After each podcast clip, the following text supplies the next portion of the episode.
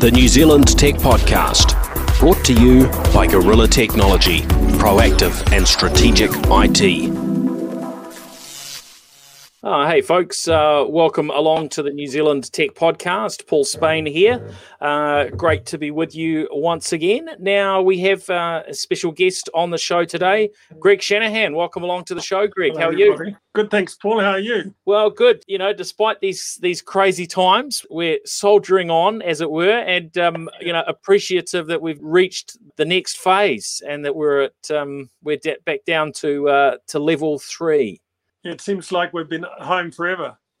It does. It, yeah, it feels like this is this is just how the world works. But uh, yeah, yeah. I think I think everyone's ready ready for uh, for things to lift and for really everything to get back into operation. You know, the, the technology can do a bit for us, but uh, it's actually really nice to be able to. Um, you know, see people face to face and and start supporting and interacting, you know, with a much broader range of, of businesses than we're able to do from home. Now let's uh, let's jump in. Um, first of all, a huge thank you to the brands that are supporting the New Zealand uh, Tech Podcast and uh, uh keeping us on air, and also for their support of the technology uh, sector in New Zealand. Uh, Samsung, HP, Vocus, Spark, Vodafone, and Sumo Logic. So thanks uh, thanks to them.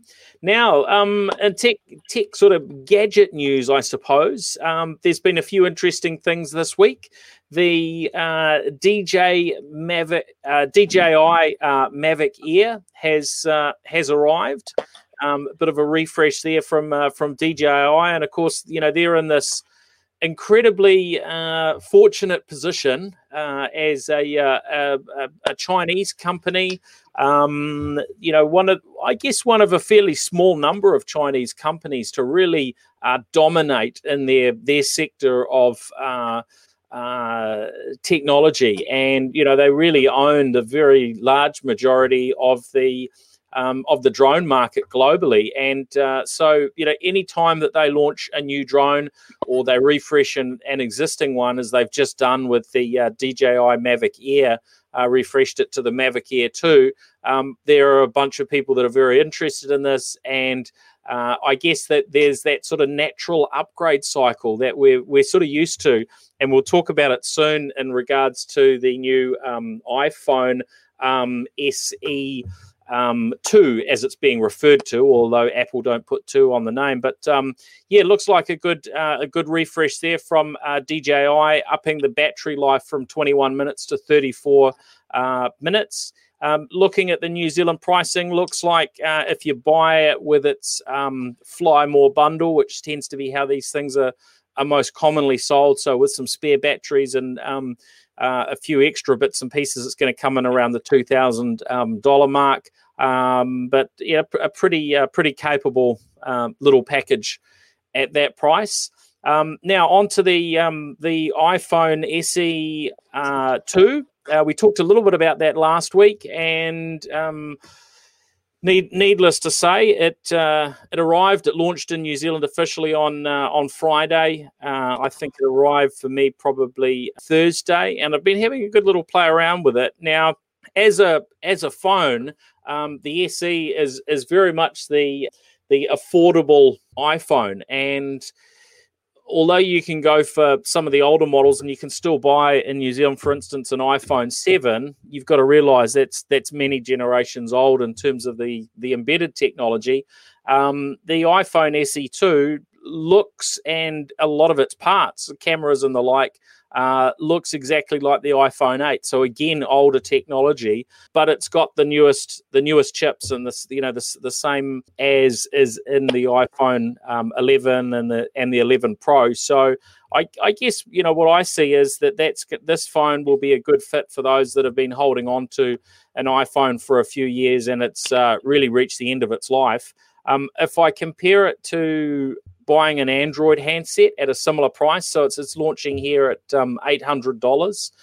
Probably the thing that stands out to me is um, A, if you're an iPhone user and you want to stay on iPhone um, and you don't want to spend, um, you know, top dollar on, on one of the, the higher end models, um, you know, you're getting a lot of the capabilities of those um, those top smartphones, but with a, a smaller a smaller screen, lots of uh, lots of bezel at the top and bottom, so it doesn't it doesn't look anywhere near as uh, um, cool as the newest phones in those regards. Um, and it's taken me a little bit of getting used to as I've been using it over the last few days um, with that smaller screen compared to the newer models. But in terms of most of the functionality, um, you know, it's it's pretty good compared to the current phones. It's certainly you know just as fast. Um, and the um, the smart things that they've done with the camera with um, their newest chip uh, also means you've got um, you've got pretty nice uh, photography capabilities as well. So um, I think it you know it's a, it's a little bit of a thumbs up. Um, um, and look, there there is one point that really differentiates it from most of the Androids for me, and that is that when you buy a new iPhone, security updates and operating system updates are um, are likely to keep flowing for you know you know maybe maybe four years or so, uh, possibly even five in some cases. So your ability to get a, a reasonable um, life out of it is um, is is actually pretty good. Whereas a lot of Androids, uh, you know, unfortunately, um, you know, getting getting past um, two years in terms of updates is um, you know, something of an, an, exception to the rule. So, you know, really with an Android phone after a couple of years, uh, if you want it to be safe and secure, um, possibly you should be kicking it to the curb. Um, sad to say. Um, so you know, in terms of bang for buck, you've you've got to weigh weigh that up. And I know there's a lot of people that are using iPhones that are um, you know four years old or so and and have got on okay. So yeah, worth worth considering. Um, but of course, it depends what your preference is. Now, Greg, what do you use? Are you a, an iPhone or an, Andro- or an Android man? I'm an iPhone guy, and um, after having my um, phone for too long a time, yeah, I've got an iPhone 11. It's amazing. So yeah, love my phone, and Excellent. particularly good in lockdown. Yeah, yeah. Well, it's it's pretty handy having um, having a good phone, right? I mean, it does so much of of what a of what a full blown computer can do now.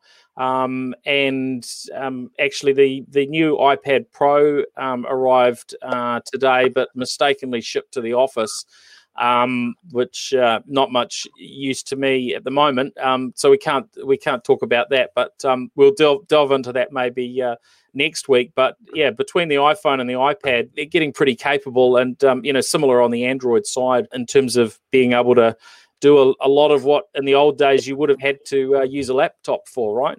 Oh, absolutely. It's sort of a uh, complete appliance. I've been surprised. Well, I knew that the camera was going to be good, but the sound system's incredible. So you can listen to YouTube videos or whatever you want to do um, without, you know, having a deterioration in the quality of sound that you're getting. So I tend to use my phone way too much. Yeah, you do need to remember to um to to charge it when you're using it all day, every day for uh, for things, right? Yeah, yeah. Um, and you're and you're joining us today direct from your um your iPhone as well, right? So uh, yeah, using my iPhone um direct from Shanahan Central and in, in Devonport. Uh, Excellent. Uh, working from home as everyone else has been. Yeah, yeah. Oh, that's good. Um, the other gadget, which we'll we'll talk about um, more on another episode, because I haven't um, haven't got as as far as I'd like to with trying it out. Um, but it just is a really nice looking piece of equipment. Is the new um, Dell XPS 13, and uh, you can you can see it there. Um, I'm partway through setting up uh, Windows on it, and of course you can only see it if you're watching our live stream. So apologies for that because I know most most of our listeners are listening, not watching.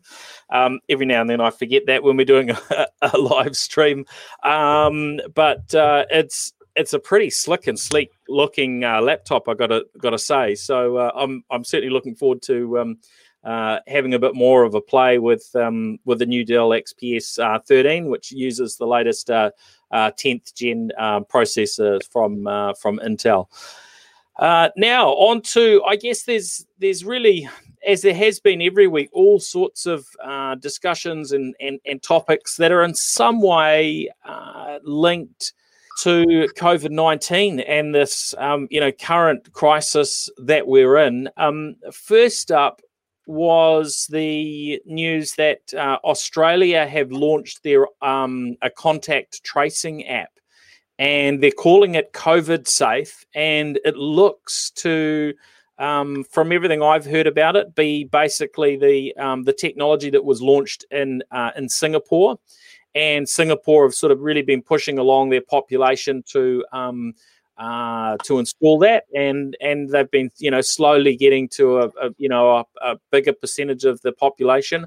Australia just launched uh, COVID Safe over the weekend, and last I heard they'd passed uh, two two million um, downloads, which is well, uh, it's a, you know it's a it's a lot of people for an app. Um, but of course you're, you're still only talking around a you know a tenth of the uh, the the population um, as, as, to be the level they're at at the moment, and so you know they'll be very much hoping that they can get this out to um, you know to a much uh, larger number of um, of people, and um, we I actually had some um, some screenshots for forwarded over um, of it, and it looked like a reasonably uh, reasonably simple process to get up and running, which I think is really important for this type of app. If we're expecting, you know, large a large percentage of the population to go ahead um, and install such an app, you really want it to be a very, um, you know, quick and light process. Um, in order to get up and running. And it looks to be a, a you know a reasonably light process. Um, it is asking you for some personal details, sort of name. Um, they ask for for age or age range, postcode, and your and your mobile number, and then um, you've got to give the app uh, Bluetooth access and notifications.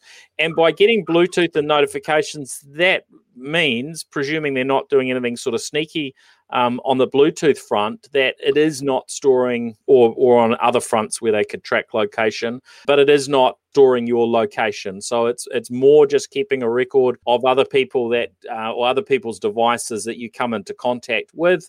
Uh, so from that um, privacy perspective, um, you know, in theory, people sh- should be able to be pretty relaxed. And it sounds like the New Zealand um, app, which is also, uh, well, which has been announced or, or confirmed, um, is going to be here within a week or two.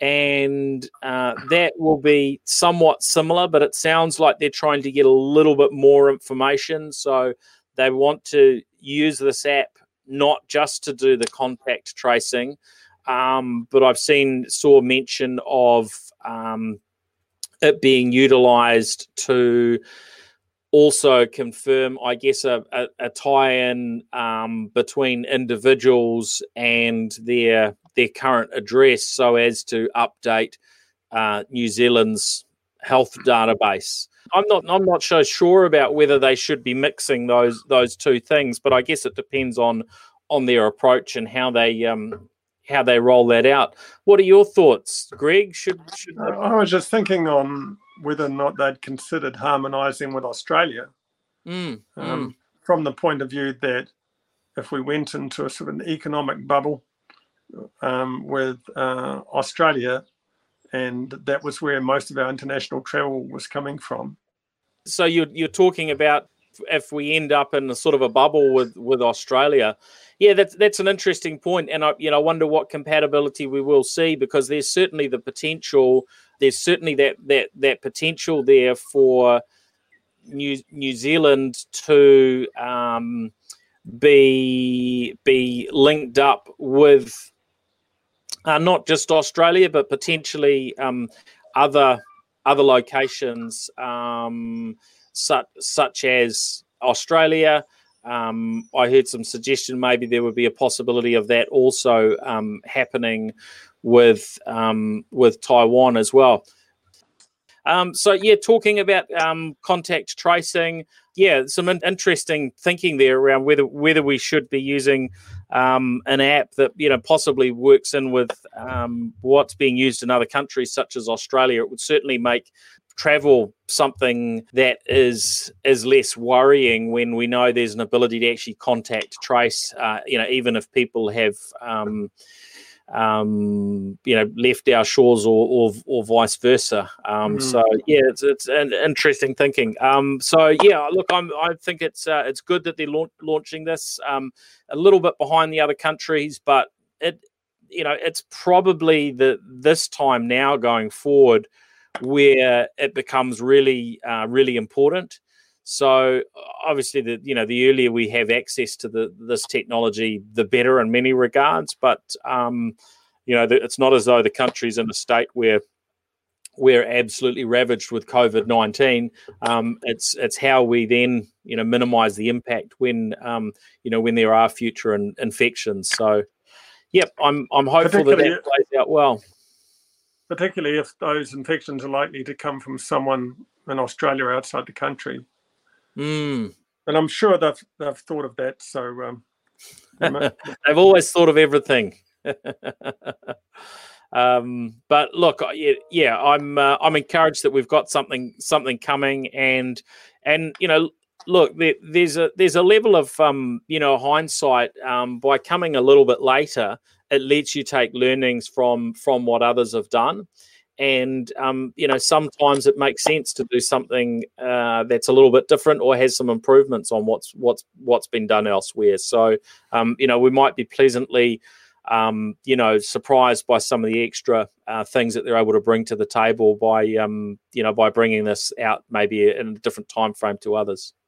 Well, I guess one of the main things about COVID nineteen from the New Zealand perspective is how pleasantly surprised we've been, or maybe not surprised, but just how well the country has handled it. Um, so absolutely, I mean, you know, very, very, encouraging, isn't it, to see those numbers dramatically lower than than many of the predictions, which is is is great. I mean, it's sad to see the those that have um, that have passed away, but um, you know, we're we're in a much better position than than many many other parts of the world. That's mm. for sure. Um, and look, I'm I'm keen. We'll chat about this a little bit more. Um, you know, during during the episode, is you know what are what are some of our uh, opportunities uh, going forward, and we want to talk a bit about um, the the health tech uh, sector in particular, um, and um, and you know whether whether health tech and and um, you know the broader tech sector can be a, a, little bit of a savior in these times where we know the international tourism industry is um, is hit. But onto a, a, couple of other bits of, I guess, uh, areas for discussion. Now, there's a, a, a, tech company that we've talked about on the um, on the podcast, I guess, over a number of years, Magic Leap, who were you know really touted for for a long time as as being kind of the the leaders the the innovators when when it um, came to uh, augmented reality. And for for a long time um, you know none of their technology saw the light the light of day. It was really uh, just that it got um, you know attention. They got a lot of uh, funding billions of dollars um, worth of uh, funding uh, over the last uh, decade. And um, you know it was pretty interesting to to follow, but then they took a long time to um, to make anything available, and um, then they've been um, uh, pivoting, it seems, and possibly some sort of a you know tie-in with the pressures of uh, of COVID uh, 19, and they've announced the layoff of a thousand um, a thousand staff, and also the news that they're going in a in a similar direction, I suppose, to where Microsoft have gone with their Hololens, and they're really moving away from a focus on on a consumer uh, product, and they're really looking at um, you know the business uh, uses of their augmented reality uh, technology. So yeah, a little bit a little bit sad to uh, to to hear that. And I know um, you know virtual reality and augmented reality have have been uh, you know big in the news over the last uh, you know f- five um, years or so, especially. But um, yeah, it's a it's another um, I guess bit of news that says, well, this text maybe maybe got a big role or or an important role to play in the business world, but um, you know might might not be as relevant for um, for individuals as as we first thought. And I guess this is at the same time as uh, Apple, for instance, and and others are you know putting more effort into the augmented reality um, aspects of their devices. So, Greg, mm-hmm. your iPhone 11 there has um, you know some quite uh, uh, you know good capabilities in terms of um, you know vir- virtual uh, reality. Uh, software and, and and processing that can be done on its screen, and you know, getting your phone to uh, uh, be a virtual ruler and, and, and whatnot. So, uh, um, yeah, it's it's it's interesting times. You must have uh, followed some of uh, what's been going on in the in the um, this area of virtual reality and augmented reality. Uh, any um, you know any observations from uh, from your perspective or any areas that have sort of caught your attention? Yeah, I guess from from our perspective, there's been a, a lot of excitement and some major players spending a lot of lot of money. Um, I'm not sure if always the sort of commercial application um, for those solutions has been totally clear. Um, and so, whilst the uh, technology is exciting, it seems kind of early days in terms of looking for a home. And as you point out, where does that technology sit in terms of what kind of devices? Um, and so, it sounds like uh, the market's sort of sorting that out. But certainly, Magic Leap in the tin office 18 months ago, everyone was talking about and it was kind of mysterious. Um, they're getting lots of money, um, had connections to New Zealand, um, all, all, sounded very exciting, but that's the nature of tech. And, um, you know, sometimes you've got to push out the barrow and, you know, find if it's um, got somewhere to go. Yeah, yeah, and and look, I mean, there's um, there's a lot of investment that gets dropped into um, you know new new technologies that is quite speculative, and you know, mm. I hmm. guess that's um, you know that that's the nature of a of a lot of um, you know that that early stage funding um, it's it's put in because in some cases there are you know massive uh, return on it. There's a massive return on investment, you know, as there has been for the the likes of um, you know early investments in, in Facebook and um, Airbnb and, and and Uber and the like. Um, and so you know there's there's often these um, you know crazy valuations that are um, that are put on um, you know new new tech startups and um, mm. look I think investors know that not all of it's going to get a pan out, uh, maybe as well as they they um, they hoped, right? So it's just a, it's the, the, the harsh reality. Well, who would have invested in a in a, a um, rocket company based in New Zealand? Yeah, I mean, it, it's a good, it's a, it's a, yeah, it's a, it's a, it's a good example, right? You know, anyone getting into that needed to either really, really understand um, understand it well, um, or, yeah. or, or be willing to take a big bet, and maybe you know probably a combination of the two, and and hence yeah. why um, you know most of the funding for Rocket Lab. Um, you know, came out of the US. Um, mm. You know, I think Sir Stephen Tindall's uh, um, K1W1 fund was was probably the you know the primary uh, you know investment uh, here um, from a New Zealand perspective there. But um, look, I, I, think long term that one's going to pan out uh, reasonably well based on uh, you know how how they're going currently. Oh, absolutely. Mm. Now, um, I wanted to talk a little bit about a uh, actually a company we were we were just mentioning, um, Uber, and Uber Eats seems to be um, I don't know. You could you could say putting a bad taste in people's mouths at the moment. Uh, you know, they're, they're they're getting a lot of uh, a lot of negative attention about the thirty to thirty five percent uh, that they charge restaurants. Um, plus, there's a delivery fee that they charge to uh, customers. And I saw there was uh, there was a um, a blog post put out by um, the ex head of um, sorry, Uber Eats in uh, in New Ze- in New Zealand, sort of talking about the challenges of um, of others launching services. But of course, you know, we have seen uh, we have seen that there's there are a bunch of uh, companies and approaches being taken to how do we put as much um, the challenge of how do we put um, you know the money we we spend with um, our local restaurants and uh, takeaways and cafes straight into their pockets rather than um, Uber Eats taking a big uh, big chunk of it. Excuse me. Um, and look, it's it's a really interesting uh, challenge because when we, when we look at uh, Uber and uh, and Uber Eats, they they don't seem to be a profitable um, organization, and uh, you know they're now listed on the um, uh, the stock exchange. Uh, their value got uh, you know pretty low comparatively to uh, what a lot of investors originally went in at. Um, but we've got a bunch of entities now are working pretty hard um, to um, I don't know eat a little bit of their lunch um, as as as it were, Greg.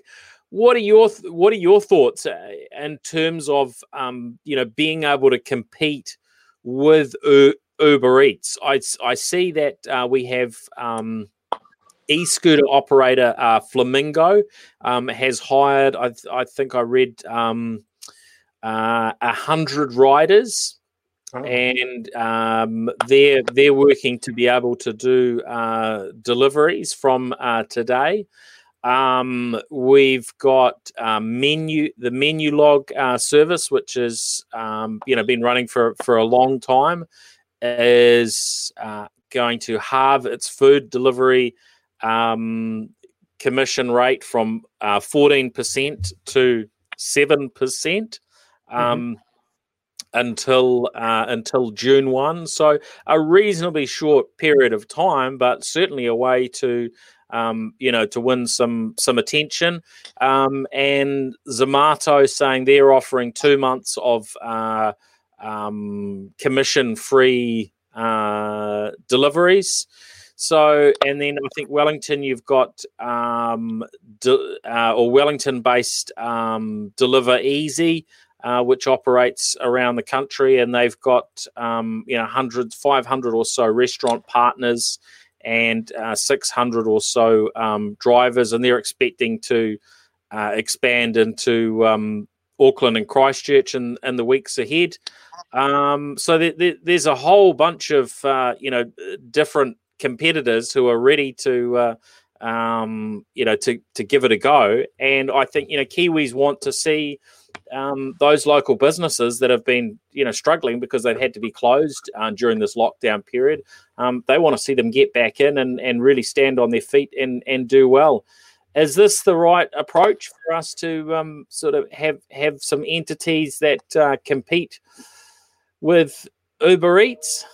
So i think one of the, the exciting, exciting things um, or shifts to come out of COVID 19 and the lockdown, uh, whether or not these will have longer term impact on the way that people buy buy things, particularly food. Um, now, will people return to restaurants and takeaways in the way that they have? Will they um, will they order out more? Uh, will they work more from home? And so, I guess companies in the space are predicting that this is going to be a bigger market um, and this is perhaps going to be the catalyst for um, significant change in these things. Um, so I'm not surprised that you know Uber Eats would face uh, more competition, and people will be looking at the cost structure of the way that you can compete uh, against uh, Uber Eats. But yeah, I think it's an exciting space. You know what the economies of scale are, etc., um, remain to be seen.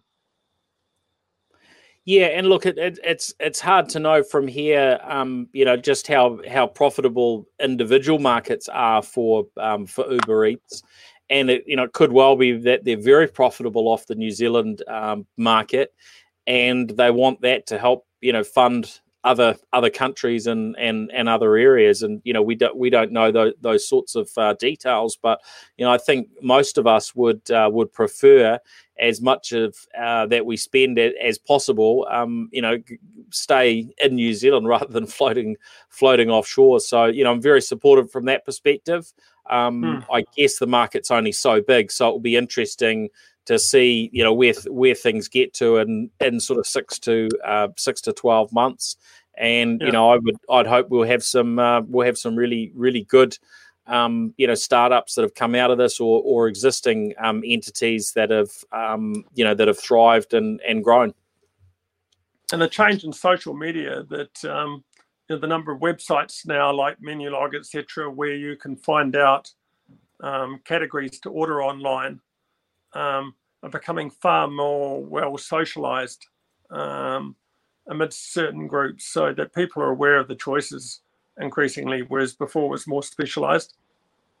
Yep, yep. No, I think you're you're right. And look, there's yeah, there's been so much going on on social media because that's what we've been you know forced to do over this period. Um, you know, it, has on helped iPhones around. Yeah, yeah.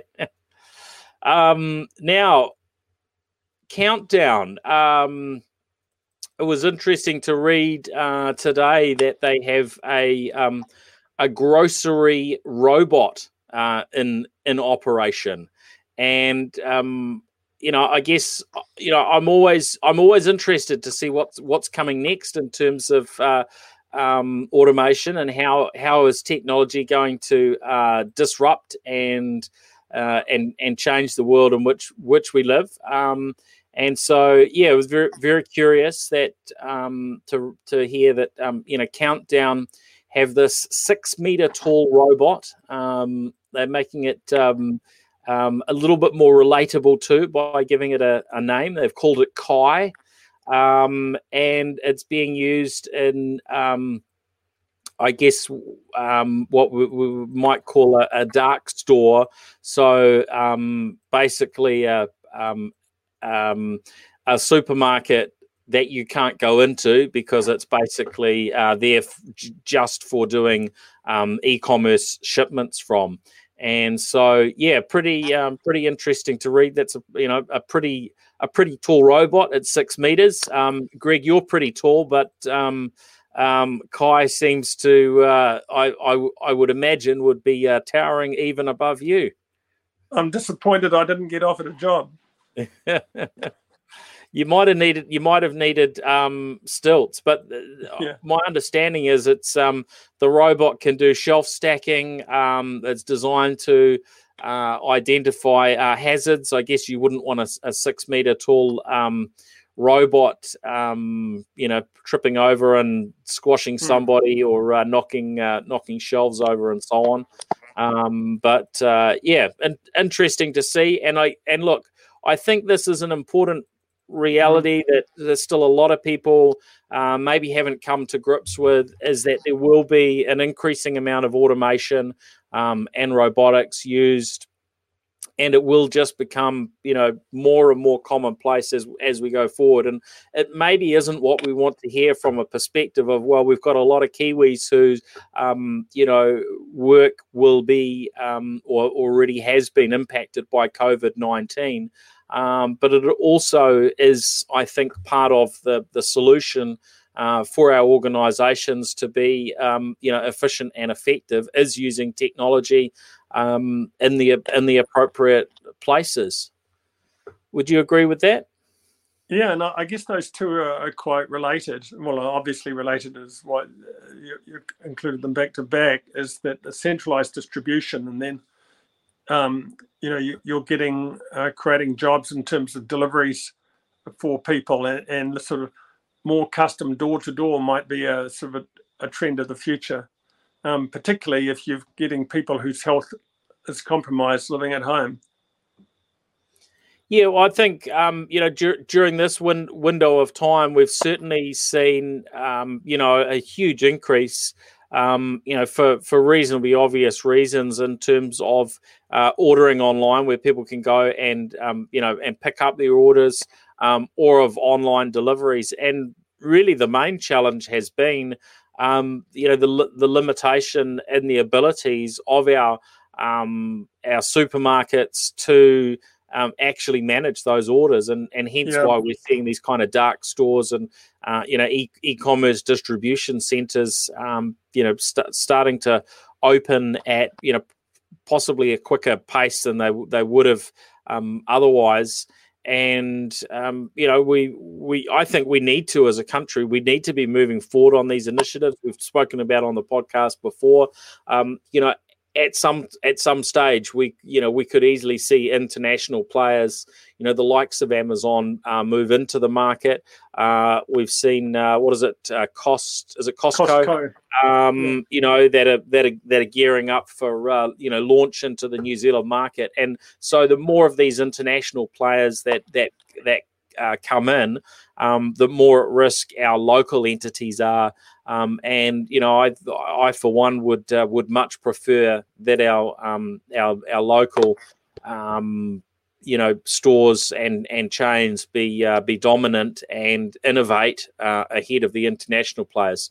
Um, that said, I think um, uh, the supermarket chain we're uh, we're talking about here is, of course, part of um, Woolworths Group, which is um, Aust- Australian owned. So, uh, um, you know, we're already in that state where, um, you know, r- roughly half of our um, our supermarkets are um, um, are owned outside of New Zealand, um, and we're obviously in a in an even, you know, uh, lesser extent of of market share when it comes to banking. So, yeah, look, I think you know let's uh, let's hope our um, our local entities can um, you know can can really get uh, uh, get or continue to uh, to keep their pace up and um, and and own these areas that otherwise may be may be ceded to international players. Um, now on to it's time to talk, Greg. Um, about the Health Tech Insights Report 2020. Now, this is a production of of um, of your company, the Technology Investment Network, or, or TIN, yes. um, as you're often uh, referred to. And of course, you've got your annual um, re- report, which which comes out, which covers really, you know, all of all of um, technology. And um, uh, maybe you can run us through a couple of highlights from the, um, you know, the last TIN report. It's been probably I don't know six six months or so since we um, since we last talked about um, uh, the, the the tin report. Sort of you know maybe slightly more than that. Sort of leading up to um, to your big uh, launch event late last year. Um, and then maybe we can go into um, you know what's happening from from a health tech perspective. Yes, so for those people listening to the podcast that aren't familiar with Tin, for the past 16 years now, we've been producing a report on New Zealand's technology export sector. so these are companies in the area of um, ICT, high value, high tech manufacturing, and biotechnology who export um, those solutions offshore. So export in the uh, common word of the term, use of the term, rather than putting something on a ship and uh, taking a box from A to B. Um, and so over the past 20 years, um, the technology export sector um, has become the third largest uh, source of foreign revenue or third largest export sector for New Zealand. And potentially in the, uh, this year will, uh, this year that we're in will eclipse um, tourism depending on how things pan out. So last year, uh, technology exports accounted for about eight, uh, sorry, $9 billion of uh, offshore revenue growing at 11% per annum, um, whereas the tourism sector was uh, about $11 billion and had plateaued. Um, and so we expect that uh, the growth will continue for many of the, those companies, and there's reasons to um, think that uh, the tech export sector will weather the storm better than most. And more so uh, than n- nothing more so than the health tech sector, which has got some large companies like Fisher and Paykel Healthcare or Douglas Pharmaceuticals, Orion Health, AFT Pharmaceuticals. And so some of those companies have enjoyed extraordinary growth in the past 12 months, and some of them, particularly like uh, Fisher and Paykel Healthcare and AFT, are growing because of uh, COVID 19. And so we decided last year to, uh, we're approached by Diana Siew from uh, the CMDT, Centre for Medical Device Technologies and MedTech Core, to produce a report profiling the companies in the sector. One of the reasons for doing that was that it's such a specialized area um, that it's not necessarily popular with investors. And so, one, we wanted to promote the existence of those companies and what they did, um, and um, and illustrate the success that they're enjoying. And so, the technology export sector um, turns over close to $2 billion, around about $1.9 billion per annum, and has had a five year CAGR of about 9%. So strong uh, growth. Um, so, you know, roughly 10% per annum, close to $2 billion, an increase of $200 million every year uh, with, uh, subs- with associated growth in jobs. This is, so health, this is health tech specifically. Just specifically health tech. Yep. Um, and so the difference with those kind of jobs is the average wage is about $86,000 per annum uh, across those companies. And so they're high value jobs and highly skilled. And the reason, one of the reasons for promoting uh, health tech um, is that the reason these companies are, are successful is not an accident. This is the kind of thing we do well in New Zealand with small multidisciplinary teams uh, egalitarian society that embraces diversity. So there's free communication in those teams um, to turn out uh, highly polished, competitive solutions cost effectively. Um, and probably no better company to illustrate that than uh, Fisher and Paykel Healthcare, which I think is now the largest company on the NZX by market capitalization. Um, so it's most of the, the, their companies are a, a, a, a long-term growth story um, and often high risk, which is why you know often retail investors are a little bit anxious because they don't understand the technical risk. But the return to the economy is massive. Yeah, that's fantastic. Now, yeah, look, looking at the list, um, I wonder um, and I'm looking at the, the top companies. We've got Orion Health, Fisher and Paykel Healthcare, um, Douglas Pharmaceuticals, uh, right at the top, and and then into a bunch of others. How how do you uh, define health tech? What is what is what fits into that um, that category? So they're companies um, who, who, are in digital health, the, basically IT solutions, uh, service providers uh, for specific set, uh, uh, solutions in healthcare. Um, they're high value, high tech manufacturing, primarily around medical uh, devices. And then in, in, the biotechnology space, they're pe- pe- people primarily focused on pharmaceuticals like Douglas Pharmaceuticals or AFT Pharmaceuticals. Right. So yeah, I, I, did wonder about Douglas Pharmaceuticals because they're they're more, um, you know, pr- producing you know drugs as it were, right? Yeah. Yeah. Yep. yep. So yep. Um, they're the um, pharmaceuticals are the, uh, obviously the it's uh, relative, a small but fast growing part of the the overall sector. And one of the stories about the sector is it's previously been dominated, of course, by uh, Fisher and Paykel Healthcare, but now we're getting a raft of other companies uh, coming through. Um, and uh, the success has spread more broadly across from pharmaceuticals to software to uh, medical devices. Yeah, that's great. It's it's really encouraging. Um, now, when when we when we look at um,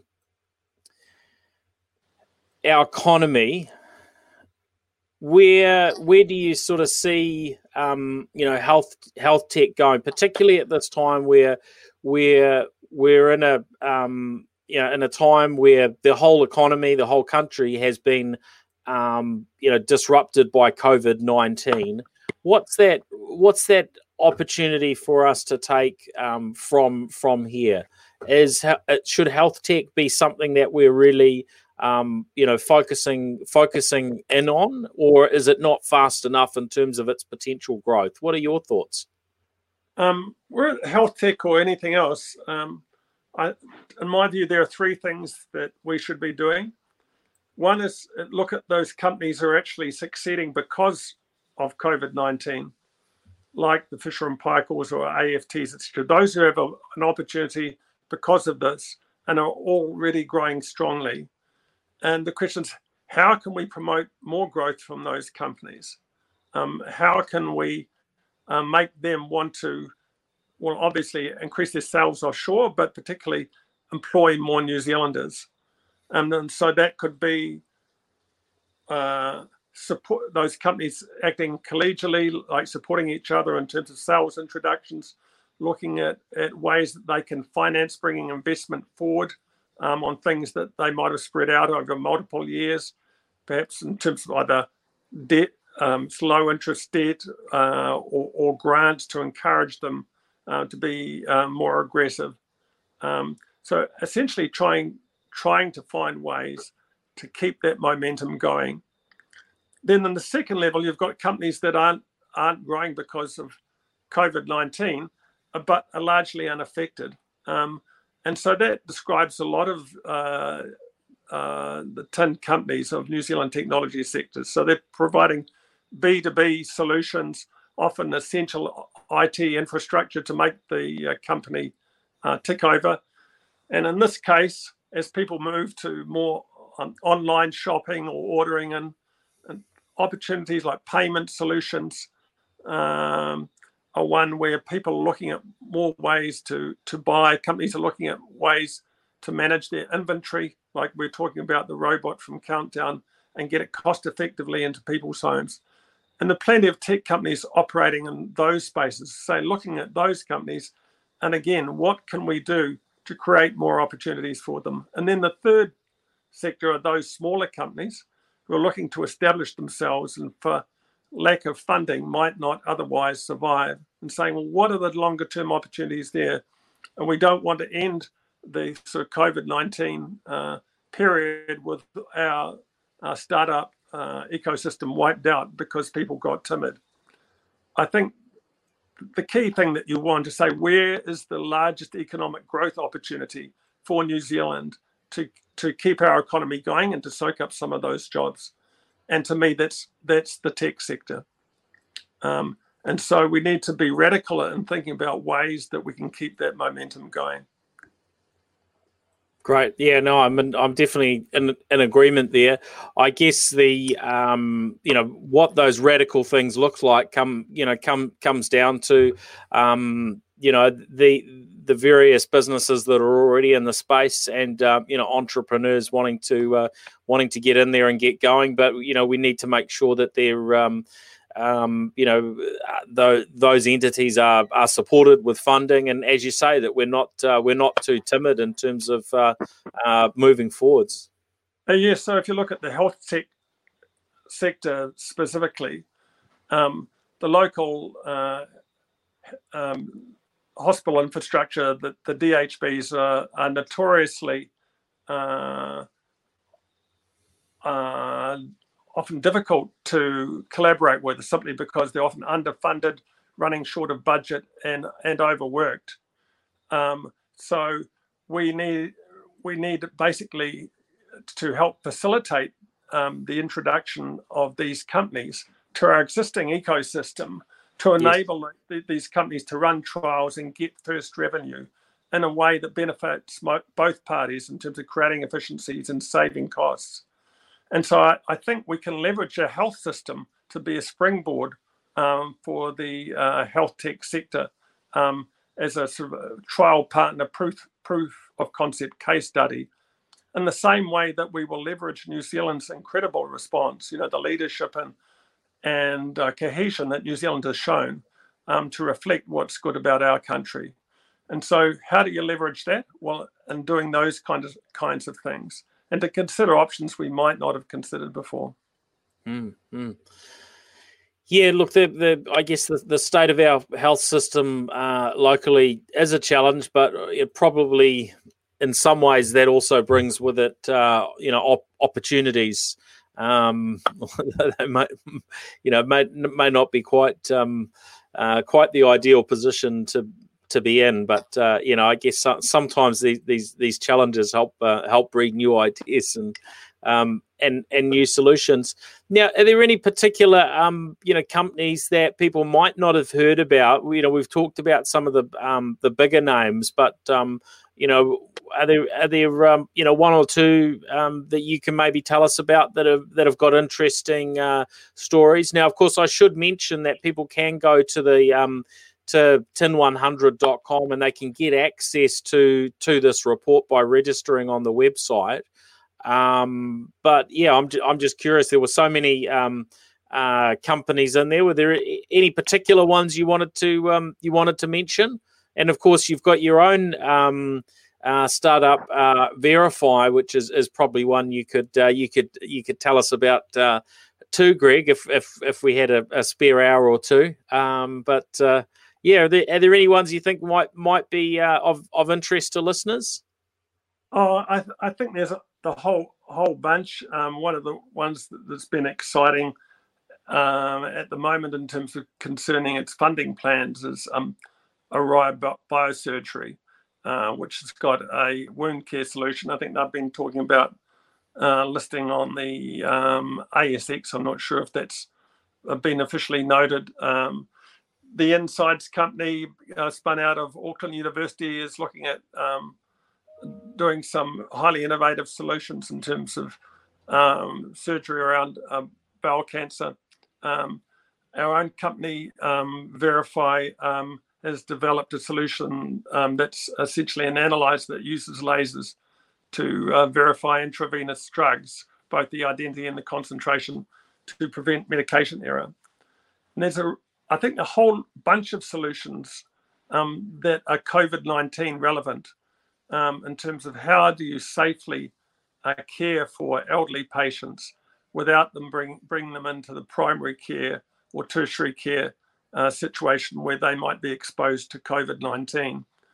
So it's kind of the Uber Eats um, automatic robot and countdown solution to healthcare. That how do you maintain uh, transparency in terms of what's going on and quality of healthcare for he- people who are broadly spread out in their place of living in the community.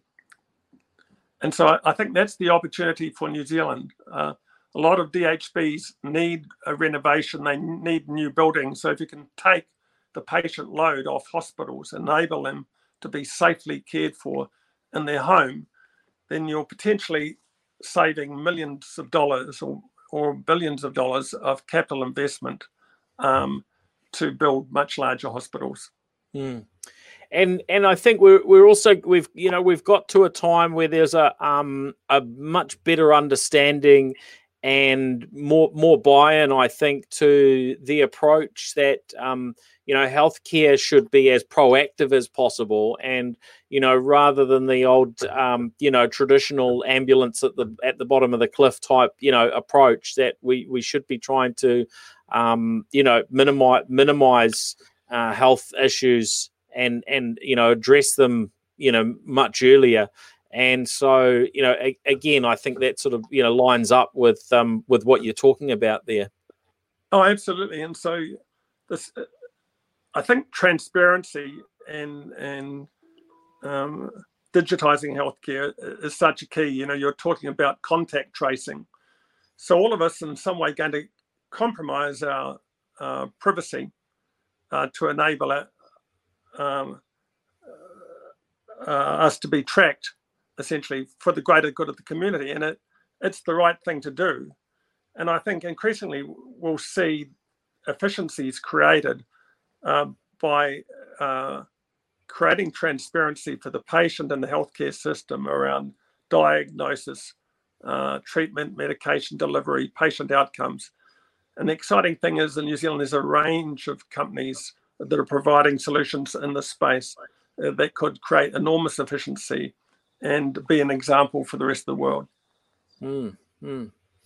Well, I look forward to seeing how uh, how things progress. I think um, some stats I saw suggest about um, thirty percent of the population uh, disagrees on the the idea of um, um, giving up uh, pri- privacy or giving up information to run run the app. So it'll be interesting, uh, you know, over the weeks ahead as we get that app um, available and into people's hands. Just you know, what percentage of the population that uh, you know end up installing it because the, obviously the the the more people that install it, the, the more effective that uh, that that whole um, that whole system is. But um, yeah, that's we. I mean, we we certainly have on, on, ongoing challenges, and um, often, um, you know, unfortunately, um, some of those those privacy issues have have come from um, you know governments not not not uh, taking seriously uh, enough their role of um, you know protecting people's um, data.